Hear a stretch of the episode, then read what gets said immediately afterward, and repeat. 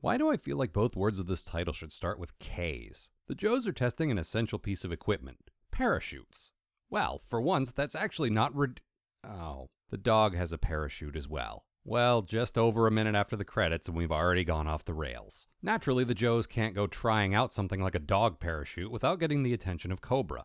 And naturally, they were waiting in some clouds with a few helicopters and a net. Meanwhile, Cobra Commander is hanging out in a castle with somebody called Dr. Lucifer. He's a scientist. We know this because Cobra Commander actually addresses him as Scientist, who has created My high frequency weapon. Let's call it High Freak for short. Dr. Lucifer offers this weapon to Cobra Commander at a price. First, Cobra must free his imprisoned lady love, Professor Attila, so that, presumably, they can get frequency ye all night long, or freaky for short. Ah, and this is why Cobra bothered doing that whole thing with the helicopters and the net. Because if High Freak can control a G.I. Joe dog, he'll believe the weapon works. Dr. Lucifer walks over to the control panel for High Freak, which is possibly the greatest control panel in the history of cheesy science fiction control panels. Just drink that in for a minute, won't you? So they activate the ray, and now Junkyard is evil.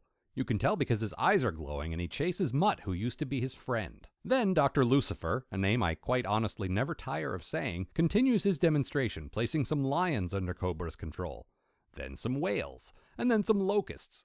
Some humans in hard hats who are clearly lost and think this is an episode of Transformers are terrorized by the lions. The whales take an oil tanker, and the locusts clog up the Joe's engines, forcing them to do some unplanned parachute testing. Then Mutt hits his dog with a big stick, possibly explaining why I always rooted for Cobra to win. I mean, they're getting animals to join them in their evil schemes. They're having fun and they're inviting these animals to have fun with them. G.I. Joe, meanwhile, is literally kicking puppies. How could anybody possibly support that? Cobra Commander does a Citizens of the World speech, and a quick montage shows us all the world capitals they've secured with the help of their new army of beasts. Most impressive, the crash of rhinos in London. Yes, I looked that up. A group of rhinos is called a crash. I can't imagine the British zoos have that many rhinos. And this was the 80s before there was a tunnel linking the British Isles to mainland Europe and consequently Africa, which means that these rhinos were either specially flown in by Cobra or they swam across the English Channel. Cobra has Dr. Attila released, but she's a fake. And Dr. Lucifer knows this because she's not a jerk. Eh, in fairness, that's how I'd tell if my wife was an imposter, too. Turns out it was Scarlett.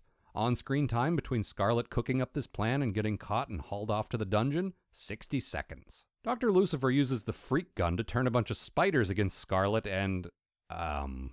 This other guy. Meanwhile, Mutt is abusing his dog still. He stops just short of letting him get eaten by an alligator, though, so I guess that's something? Snake Eyes and Spirit hang glide in to rescue the spider food, and okay, I get that certain guys have pets. Mutt, for instance. Shipwreck and his stupid parrot. And these two, with their wolf and their eagle. It's one of those ridiculous things that I've just come to accept from this show. Except Cobra has a weapon that can turn animals against people, and it's right inside that castle you're trying to infiltrate. But oh, I see. The animals are pretending they're evil to get their masters into the castle, which they do because Spirit asks them to, using his magic animal talking powers? Then the Joes invade and blow up the freak machine, and all the animals go back to normal. Somehow Junkyard forgives Mutt despite all the beating. But what I want to know is how the hell did those rhinos get back home?